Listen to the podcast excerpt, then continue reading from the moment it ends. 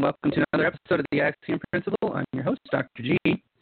Tonight we'll be discussing outcome versus opportunity when it comes to the discussions and the and the rhetoric put forth by the campus students of today and the disturbing precedents that it sets with the liberal teachers that are pushing this ide- ideology forward as well. So, just to get into it a little bit, um, there's two dynamics that we look towards when we talk of equality. There's there's only two particular outcomes, so it's a very binary system, in, in so much that there's only two possible ways feminists want equality of the sexes. That means all things being equal, whatever happens to a man happens to a woman. Uh, opportunities are, are uh, in in the realm of jobs, uh, pay, what have you, should be equal across the board. There should be little to no discrepancy between the two.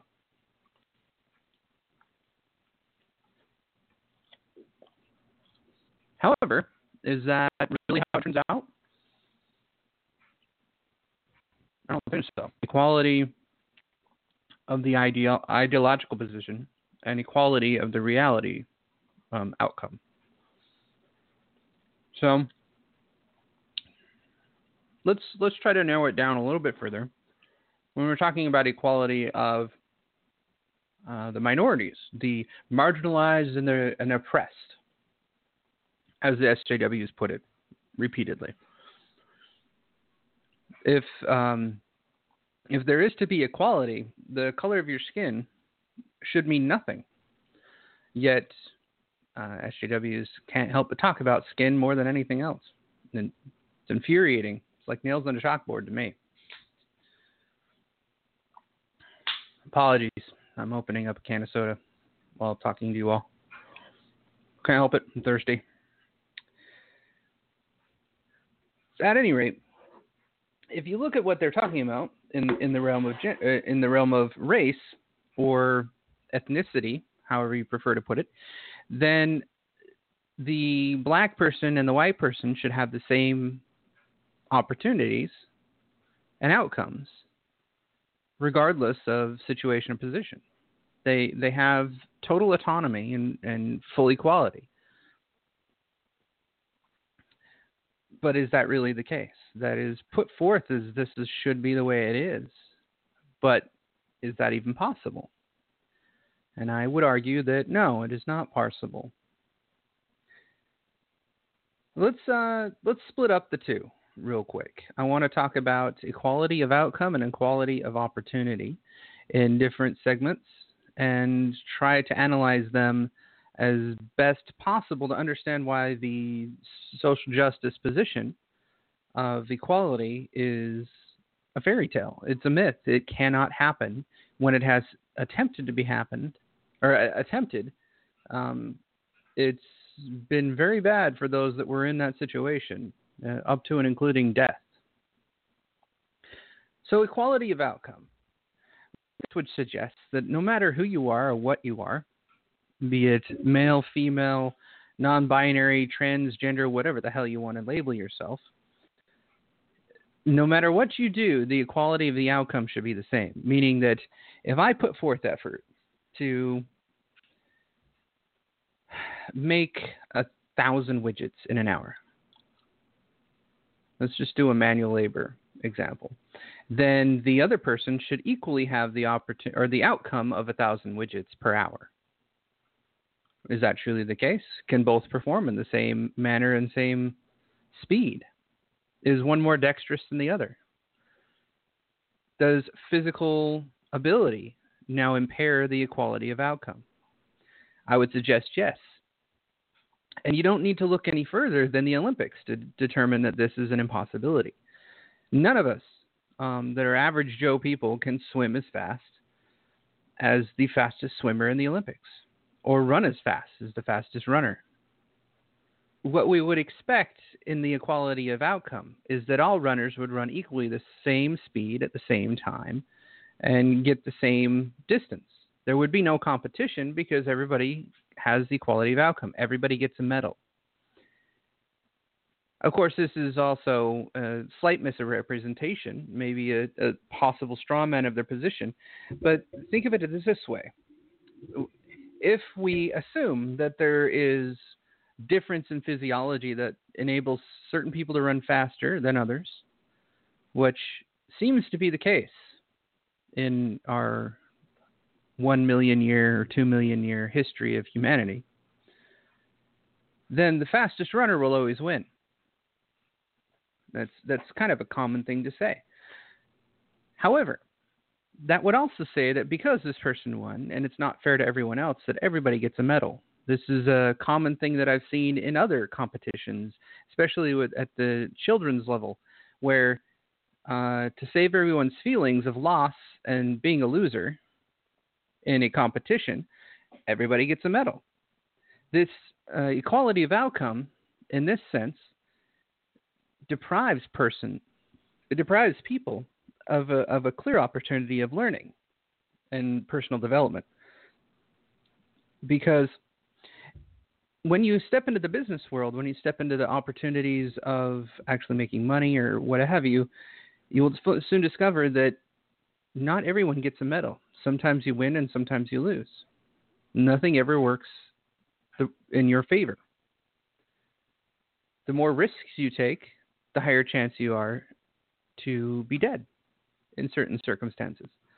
So to presuppose that the opportunity of outcome is is the result of a fair and just system deprives the winner of their efforts to win and deprives the loser of their opportunity to learn and be better because who who actually has the motivation to try harder if the, everybody gets a medal and it doesn't matter. There's no motivation there. There's no opportunity to win, to lose, to grow. There's an age old saying that um, has been passed around for years and years that which does not kill you makes you stronger. This is a survivalist term back to when, um, if you were to survive a near fatal incident, you had the opportunity to learn from that incident and never do that again. Clearly, a growth opportunity in these cases.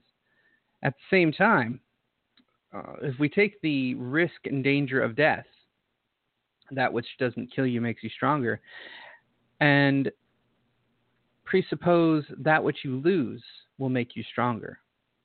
This takes the context of putting it into a competitive environment where you do have the opportunity to lose, but it also enhances your ability to learn from that loss and perhaps not lose twice.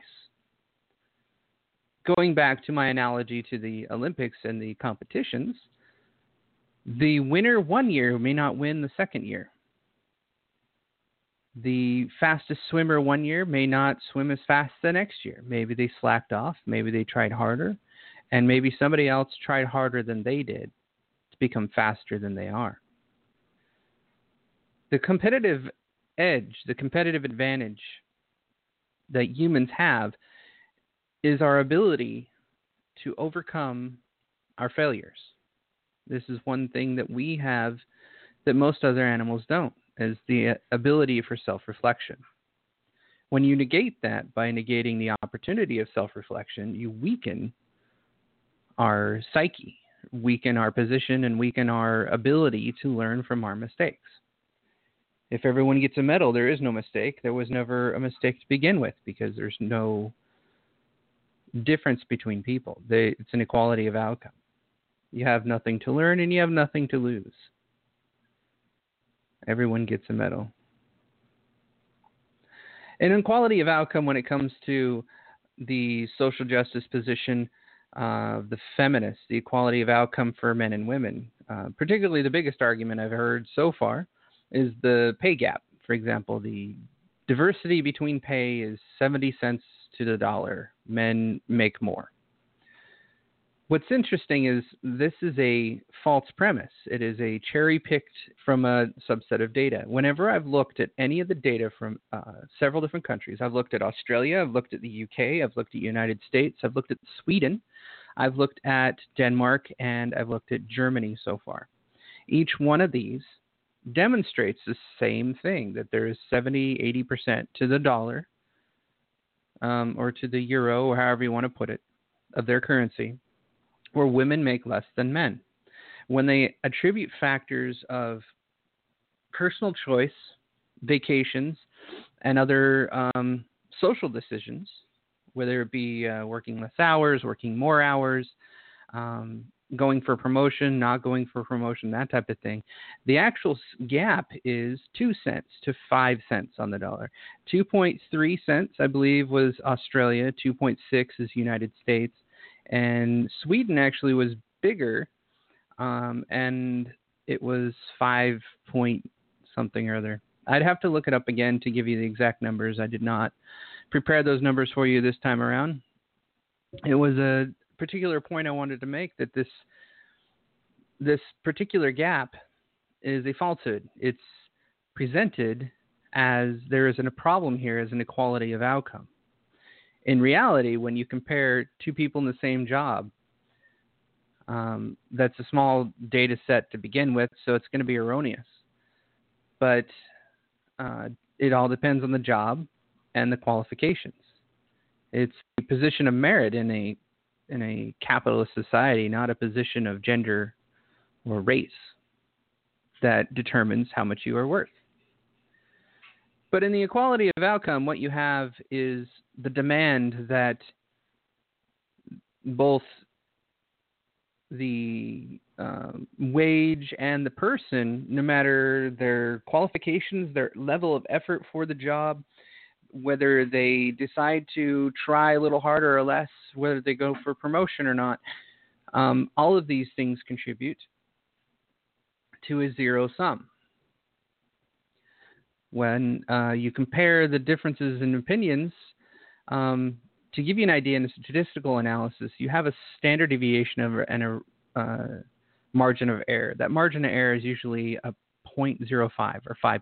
So when you look at the statistics, when they calculate in specific jobs and social choices and whatnot, benefits and perks and what have you, the the largest gap at 5.3, I think it was, does show a statistical significance, but you're talking marginally. A zero, uh, 0.053 is next to nothing. Most of them were 0.02.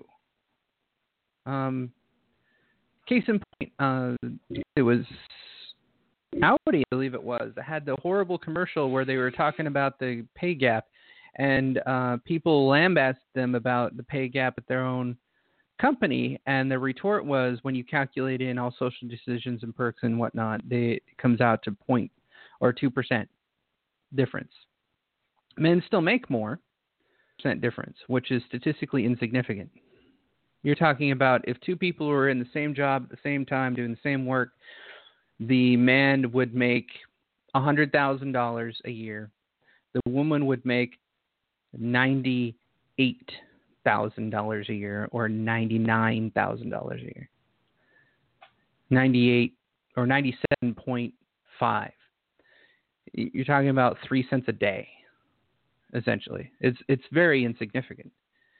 And it's something that the feminists argue about and argue for as if equality of outcome wasn't already achieved with their same rant that they've pushed for forever. They just take a subset, a cherry picked piece of data, and attempt to apply it. Let us look again at a different op, uh, equal opportunity of outcome when it comes to the racial quotient and the racial part of the argument from SJWs. It is said that if you take a white and a black person, the black person will not get the job and the white one will, all because of ethnic names and ethnic races, ethnic uh, backgrounds, what have you. Um, we cannot doubt that there is some discrimination when it comes to ethnic names. Somebody's going to look at Shaniqua and Cheryl and probably choose Cheryl and this would be a racist position because Shaniqua is obviously a ethnic name. However,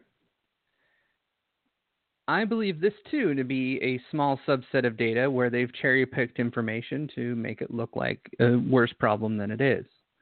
Um, of course, I don't think that any study has actually been done on it that has any merit. Um, I haven't seen one to date, but I'm sure that somebody was thinking about it and probably did something. And if it's in a gender studies class where they published it in a um, gender equality or journal of gender studies and social normativity or some stupid ass journal that's an echo chamber, you might find something there, but it wouldn't be worth very much. I would like to see a double blind, interesting study where you take a bunch of HR people and uh, give them a resume, and both the resumes are the same, exact same, down to the qualification qualifications of school, the work history, you name it, and just change the names. And who would they hire more and why? That would be um, a more appropriate study if somebody were to do it. And uh, for any of the students listening, if they do decide to pick that up, that wouldn't be a bad idea if you're actually going into a sociology or leadership studies or um, organizational psychology or something of that nature. That wouldn't be too bad for a dissertation or thesis, but I couldn't see it being given a grant for an actual full study just to debunk yet another claim um, that everybody's racist. But getting back to it, the equality of outcome in this situation would stipulate that both people would get the job. However, there's only one position, so how would this be possible? Would it then come down to who has more qualifications or who's going to get along better inside the company? Or should we just give it to the minority because the majority has already too many jobs available to them already? Will that be a, an unequal opportunity? There would not be equality of outcome in that situation. Both should then get the job. And if there's only one position, then you're screwed. You, you'd have to choose between one or the other. And who do you choose? That is a, a paradox that cannot be solved with the SJW mantra of equality of outcome. It's it's a catch 22 in that stance. So let's move one step further and go to the equality of, of uh, gender, the non-binary, non-conforming, crazy uh, rants for the LGBTQ our STWXYZ PDQ society. This one's a little bit more tricky because there has, up until Obama's years, been some inequality in these spaces. For example, uh, the right to marry has been restricted from uh, gay and lesbian couples for a number of years, and they still face some prejudice today. But that is not necessarily to say that they are treated less equal. It's more to say that we still have prejudice against gay and lesbian couples.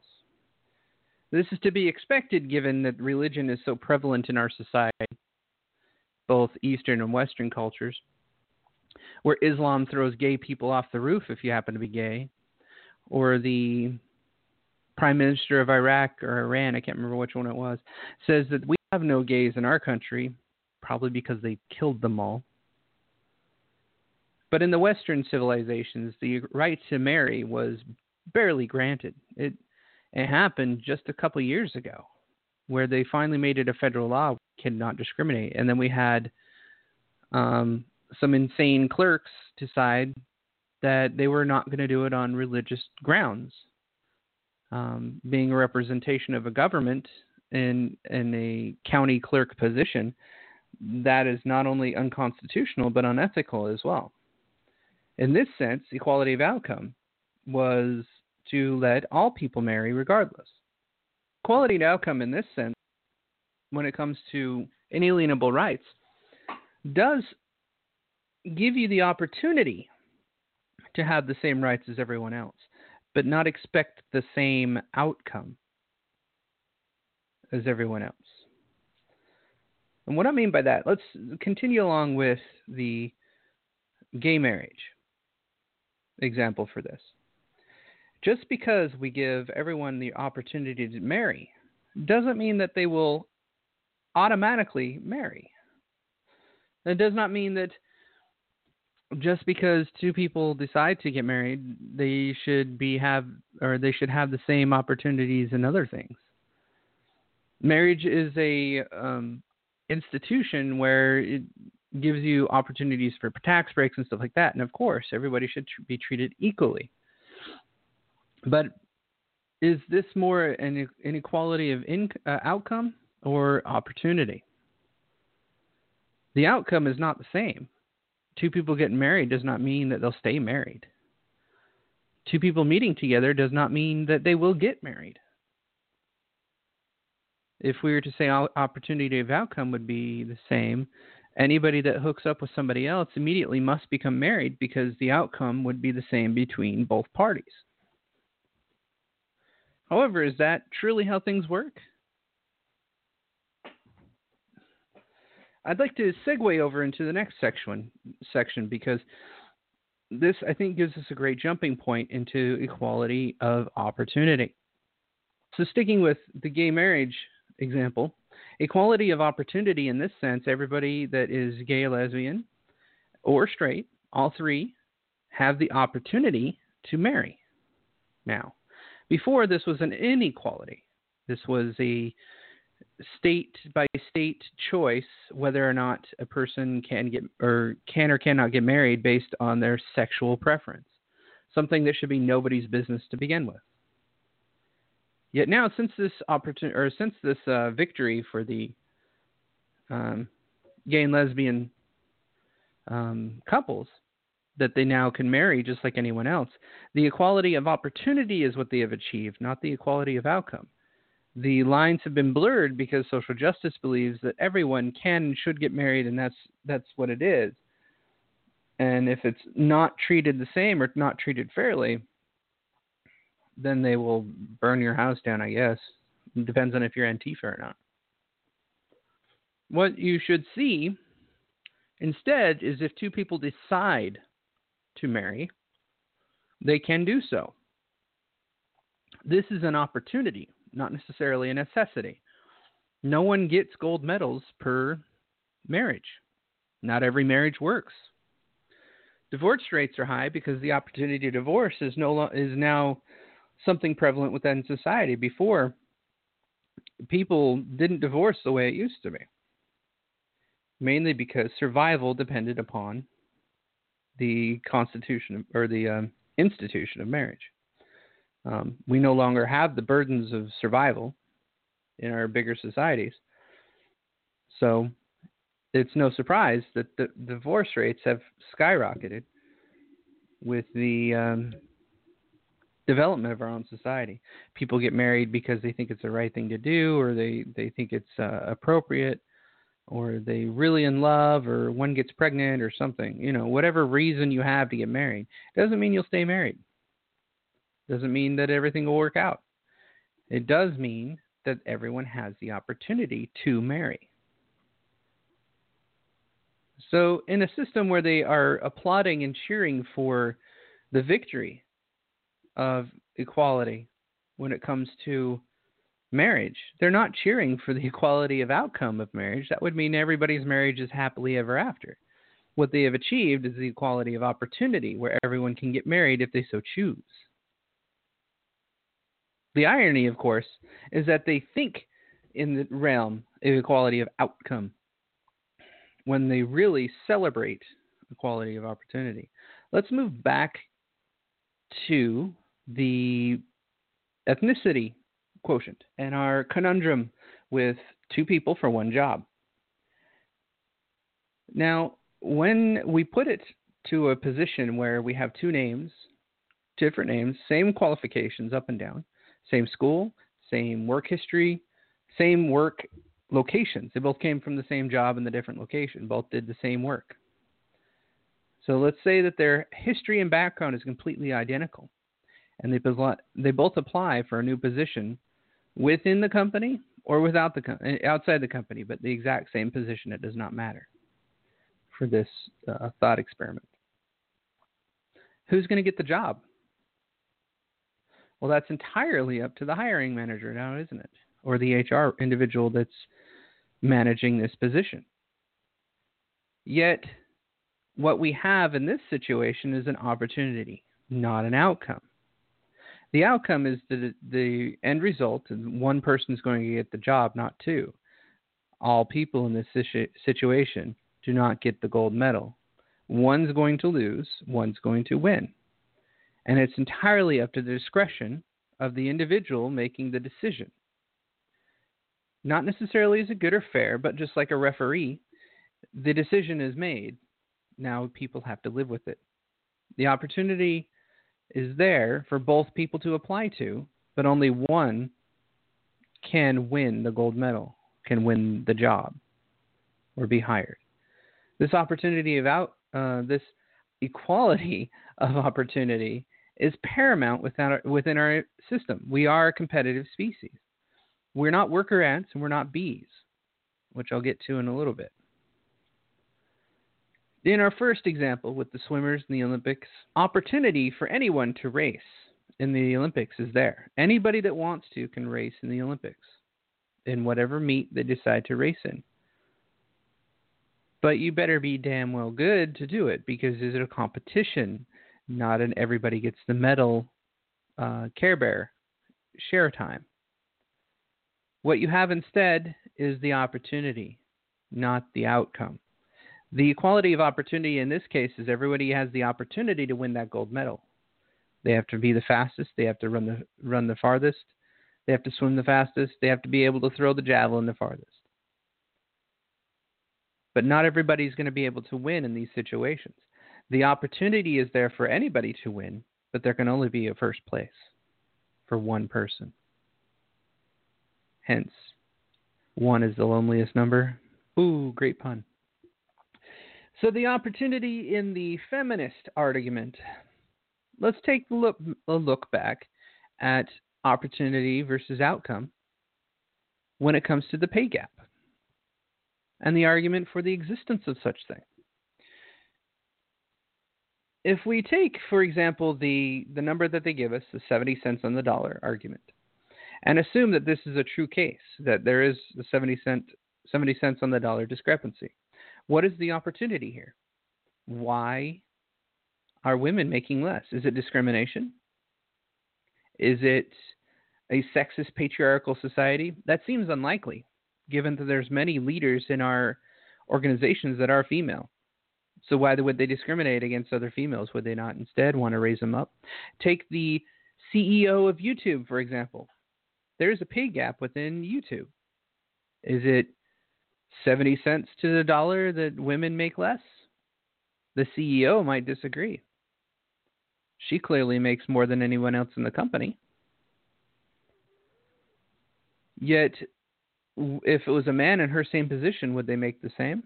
Would they make more? Would they make less? Given how Google stands toward trying to be the greatest SJW company in the world, I would assume that they would pay her more than if somebody else that was male took her place. However, what you'll see is it's actually about 2% in the United States. The opportunity for anyone to be a leader, to work more, to get paid more, to to negotiate for their salary is there. There's nothing stopping you from attempting to make more, going to a different company and making more.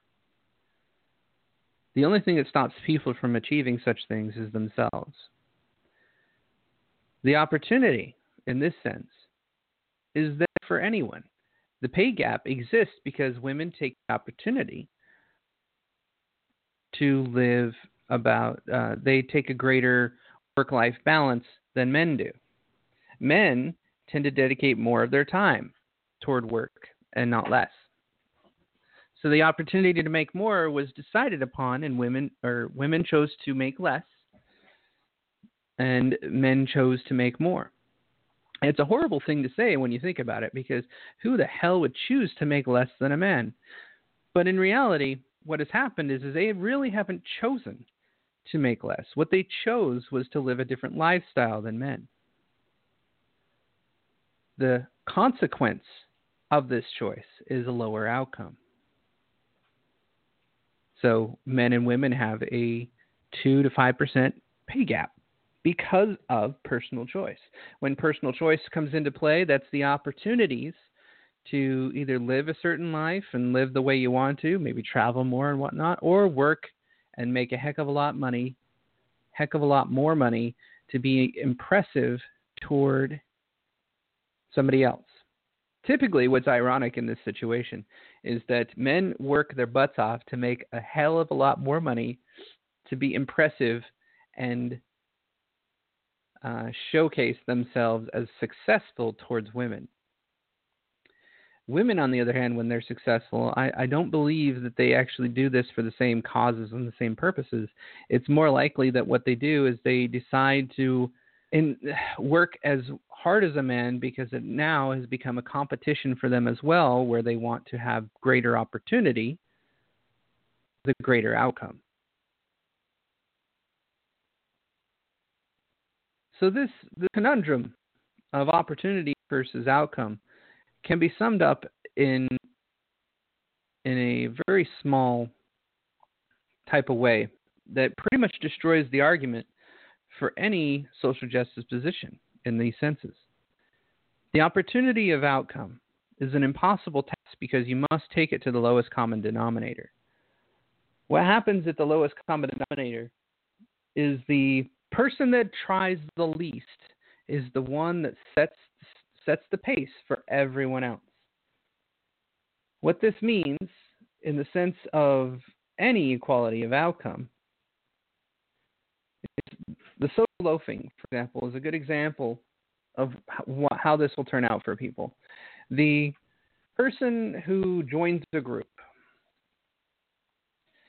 will, let's say there's a group of five people, and these five people put forth effort to complete a task or job. This task is mission critical to the company, but certain people put forth more effort than the others.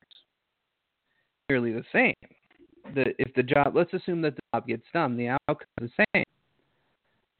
But in one case, if you have two groups doing the exact same job, if you have people contributing a lot and people contributing nothing, you'll see that the ones that are social loafing, ones that contribute least and are just in the group for the ride, will have a harder time of completing their tasks on time or within scope than those that have participation from all the team members um, at a higher rate.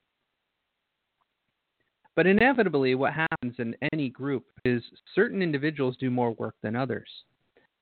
Those tend to be the leaders of those groups.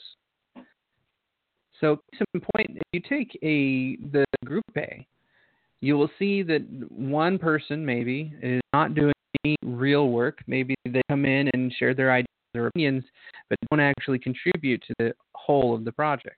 Have one or two people that do most of the work. They the most knowledgeable, the most understanding, and they they contribute the most. And then you have the other two people that are there to do the menial tasks, or they do the tasks that will um, that the other two don't want to do, and the social loafer will not do. So the, the project gets done, but you have one freeloader essentially. If you take group number two that took longer, every or took shorter, but everybody contributed, it's because the standard for all people was distributed um, near equally. What I mean by that is that you would have five people doing work, but they contributed at a at a greater amount. So three or four people are probably contributing more than the last two or even the last one. You'd still have a social loafer somebody that's just showing up for the group along for the ride. This happens in every group.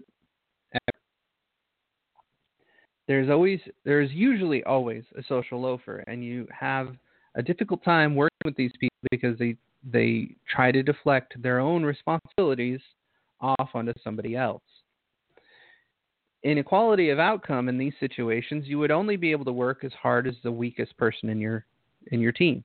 You only as strong as your weakest link, as it's been said. In this case, you would have the individual doing the least amount of work. Everybody would have to work. If you wanted the equality of outcome, they would all have to work at the same pace with the same effort and opportunity. Each would have to work at an equal pace the outcome to be the same for the individuals. Now, if you take this, take the group two, where more people worked and you got them shorter, the opportunities that people had was to showcase their own abilities in order to either impress their own bosses or impress the project leader, or um, possibly get a, a, a few extra widgets or promotion or more money or what have you but the opportunity in the group is presented, and those people that are advantageous will take those opportunities. Inequality of outcome, everybody works at the same pace, and the outcome is the same, but one takes longer than the other. And now, if time was a critical factor in each one of these projects, group one would be fired, group two would keep their jobs, and possibly kick one person out to try and be more efficient because that person did not contribute in any sensible way.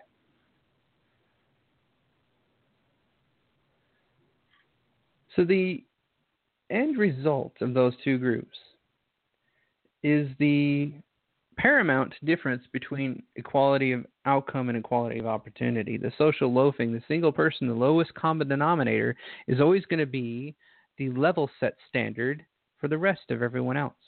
If you put this to a macro scale, like the soci- socialists and the communists want to have, is that everybody gets everything free. Well, the richest would no longer exist. That wealth would have to be distributed across everyone. Everybody would have the same amount of money regardless. What happens in these cases is that the drive for achievement is stifled the you would have to stifle a number of human behaviors, in other words, to achieve this goal. It, it's completely impossible because of our very nature. That is the irony of that entire position. So the uh, there's a quote I wanted to read to you from Milton Friedman. There's the um, recommendation I'm going to give you as well to go listen to that I find um, he's very eloquent and he's very succinct, but he's also an economist, so it kind of makes sense. He points out um, the problem of equality when you address it in those manners because you only have two choices equality of outcome or equality of opportunity. Equality of outcome is typically the one that is not fair to human species quality of opportunity is the one that's most fair. So let me read you this quote that I found um, pretty pretty important and kind of will drive this home after that. A society that puts equality before freedom will get neither. A society that puts freedom before equality will get a higher degree of both. I want you to consider this for a while. A society that puts equality before freedom will get neither. I mentioned bees and ants earlier in this segment. For a very good reason. Bee and ant colonies are socialist or communist so, uh, uh, colonies. The beehive has a singular queen, a, a matriarch, if you will, that runs the entire hive. Her job is to lay eggs. There is a a worker caste, I believe it is, that are all male. They she essentially runs a male harem. They are there to fertilize all the eggs. They also get to decide who the new queen is and uh, develop that queen to a point where she, in turn, lays her own eggs and continues the cycle of the hive. The drones, the ones that collect the honey and get everything that they need for the rest of the hive, are gender neutral. They are neither male nor female. Their job is to feed the colony. You will note that the drones and the workers are castes, if you will. These castes have a singular function within the, the, within the hive. They have no freedom. They are compelled to do exactly what their job is, and there is nothing else that they can do. They all work at the same rate for the same cause and for the same reasons. Yet the quality of outcome in this case is the same. They all live for the continuation of the hive, and there's no other purpose for their life. They have nothing to compete, and they have nothing to go against. Take the ants as well. You got a matriarch in that sense, still laying the eggs. You got the workers, you got the drones, and you got the gatherers. There's a little bit uh, of a more diverse culture in the ant colony. But the uh, ants themselves they live in a society where they are also a socialist group. Their equality of outcome is the same because they are living to grow and develop the the colony.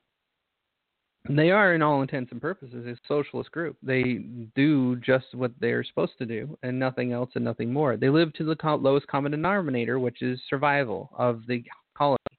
All for the group. Everything belongs to the group.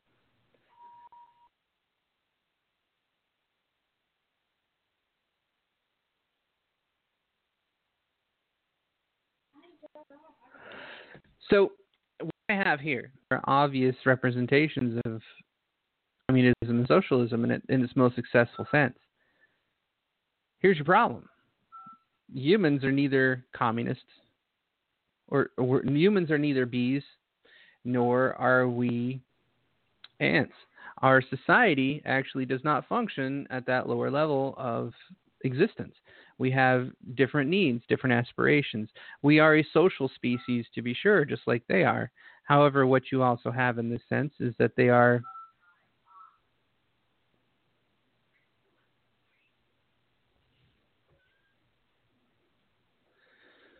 Uh, lost my train of thought. I apologize. The ants and the bees, they are um, not representative, nor are they comparative to humans because we are a different species. We have different needs, different values. The the attempt to do socialist or communist um, beliefs in a human society is completely impossible because it would require us to ignore our evolutionary behaviors, our competitive advantages, our seeking of a mate, for example. The probably the most carnal thing that we have is trying to find somebody to bear our children, for males or for females. This simple drive forces behaviors in both men and women. Women tend to want to be more attractive for a man, since hence the invention of makeup, for example. Men try to act more assertive, confident, dominant even to attract females. That is the whole reason behind it if you take a look at sexual factors when you're asked, and um, there's been many studies on this too, that women prefer a confident, more assertive man than a not so confident or less assertive man. This is because we have a dichotomy of alpha and beta, just like our primate cousins, the apes, and the uh, monkeys and all that do. There is an alpha within each of these um, troops of monkeys, or, or and the betas are the ones they still get um, women's attention, but only at the discretion of the alpha. If we were to take a smaller group of males, this would uh, essentially be the same case. You would have one man or two men that would fight for dominance possibly physically, and the rest would follow that individual because they're more assertive and they're more aggressive. This is a very primal instinct for us, and it's inescapable. And because of these um, evolutionary traits, the equality of outcome for our species is, is an impossibility. It is a pipe dream that has been thrown at us at the behest of an ideological position. I would I would argue in, in conclusion here that the equality of outcome is something that people would like to see because it seems like a fair advantage. It seems like a good idea that everybody should be able to get the same rights and same inalienable um, outcomes as everyone else. The richest person should be no better off than the the cheapest hobo, a guy living on the street. They should both have their mansion. However, the fact that we do have a, a diverse set there, even in the capitalist society, shows and demonstrates that our own evolutionary behaviors are inescapable, at least for the time being, until they are no longer needed. Which seems to be somewhat of the case, except for we still mate. The whole essence of us um, trying to attract the opposite sex will always be a determinant factor in deterring or destroying the idea that equality of or equality of outcome is even a possible thing in our society or even our species. It's just not capable because of our very nature. However, equality of opportunity is more than capable and in fact is our reality everyone has the opportunity to achieve greatness. Everyone has the opportunities to get the extra pay grade, do whatever you want. However, not everybody has the capacity or the capability. Thus, certain people get set apart from others. We're still some people that do not have the capacity or the capability get a head start because of their ancestors having the traits that gave them success. Case in point, somebody that I really don't like, but we can talk about anyways, Donald Trump. I don't think that he has the capacity or capability to actually lead anybody. I find him to be an embarrassment. However, his family, his father and his grandfather, were actually quite successful. And because of that, he inherited uh, an advantage over other people. That advantage is not of his own doing, but of his father's and his grandfather's doing. This part of our society and this part of our reality really ticks people off. I'm one of those people that is actually quite ticked off about this. However, I'm not one of those people that will take that and say that, well, my lot is cast, I'm kind of screwed. But I think of it this way the opportunity for that person, let's keep with Trump just because it's fun. Trump's father and grandfather to be successful, I have the same opportunities that they do. They obviously started from nothing. Why why not can I start from nothing and get something? So in in two, what you will see is um, it'll take more effort because the ones that start with an advantage take no effort. But that also does not mean that they actually have the skills to maintain their advantage. Many a trust fund baby has set themselves into ruin because they did not learn the necessary skills that it took to maintain and or um, gain advantages over others. If you watch some of the more reality TV shows um, about trust fund babies and advantages, like Paris Hilton, for example, when she did her trust uh, her reality TV show. It showed how much of a true embarrassment she was because she was not learning the skills necessary for her to maintain the opportunities she has been given by her parents and or grandparents. However, her sister is probably more likely to maintain the family business and have to deal with her with Paris's inept and oftentimes embarrassing um, capabilities of not being able to achieve much of anything in this world.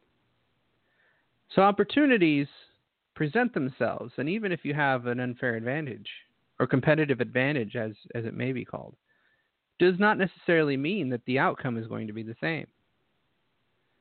This is what people fail to realize when they look at the rich and complain about the rich.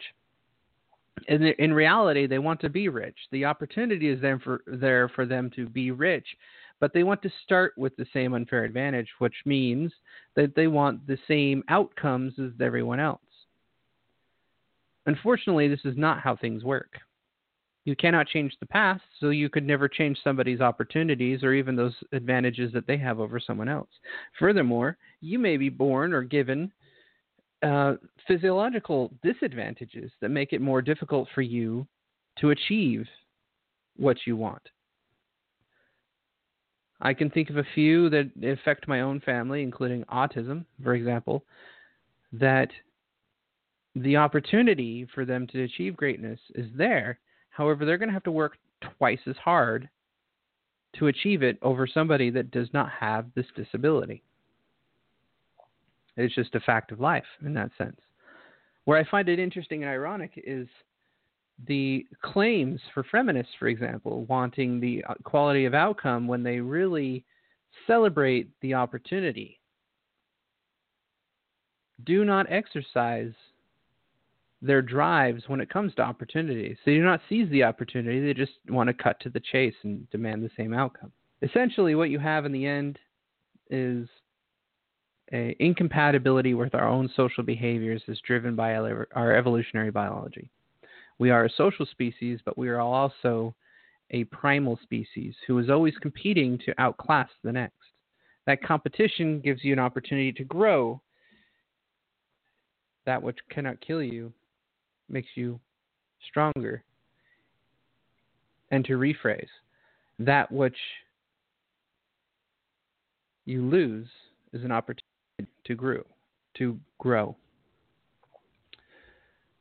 And uh, with five minutes left, that's pretty much all I had to talk about today. I, I wanted to drive home that this equality versus or opportunity versus outcome is a farce that is impossible for our modern society. The equality of outcome is an illusion, and it is a is a direct denial of our evolutionary traits. It's a direct denial of our behaviors the the pay gap, the um, unequal pay, the sexist, racist, xenophobic, all those other jargon words. Yes, there are cases of these we cannot deny. However, that does not give you the right to demand equality of outcome when it is an impossibility of our own species. Everyone has the same opportunity. What you decide to do with it is your own decision and not anybody else's. So I'm going to actually end this one probably a little bit early. I have four minutes left of this podcast. I thank you all for joining. Normally, I do an after show after the uh, live stream event.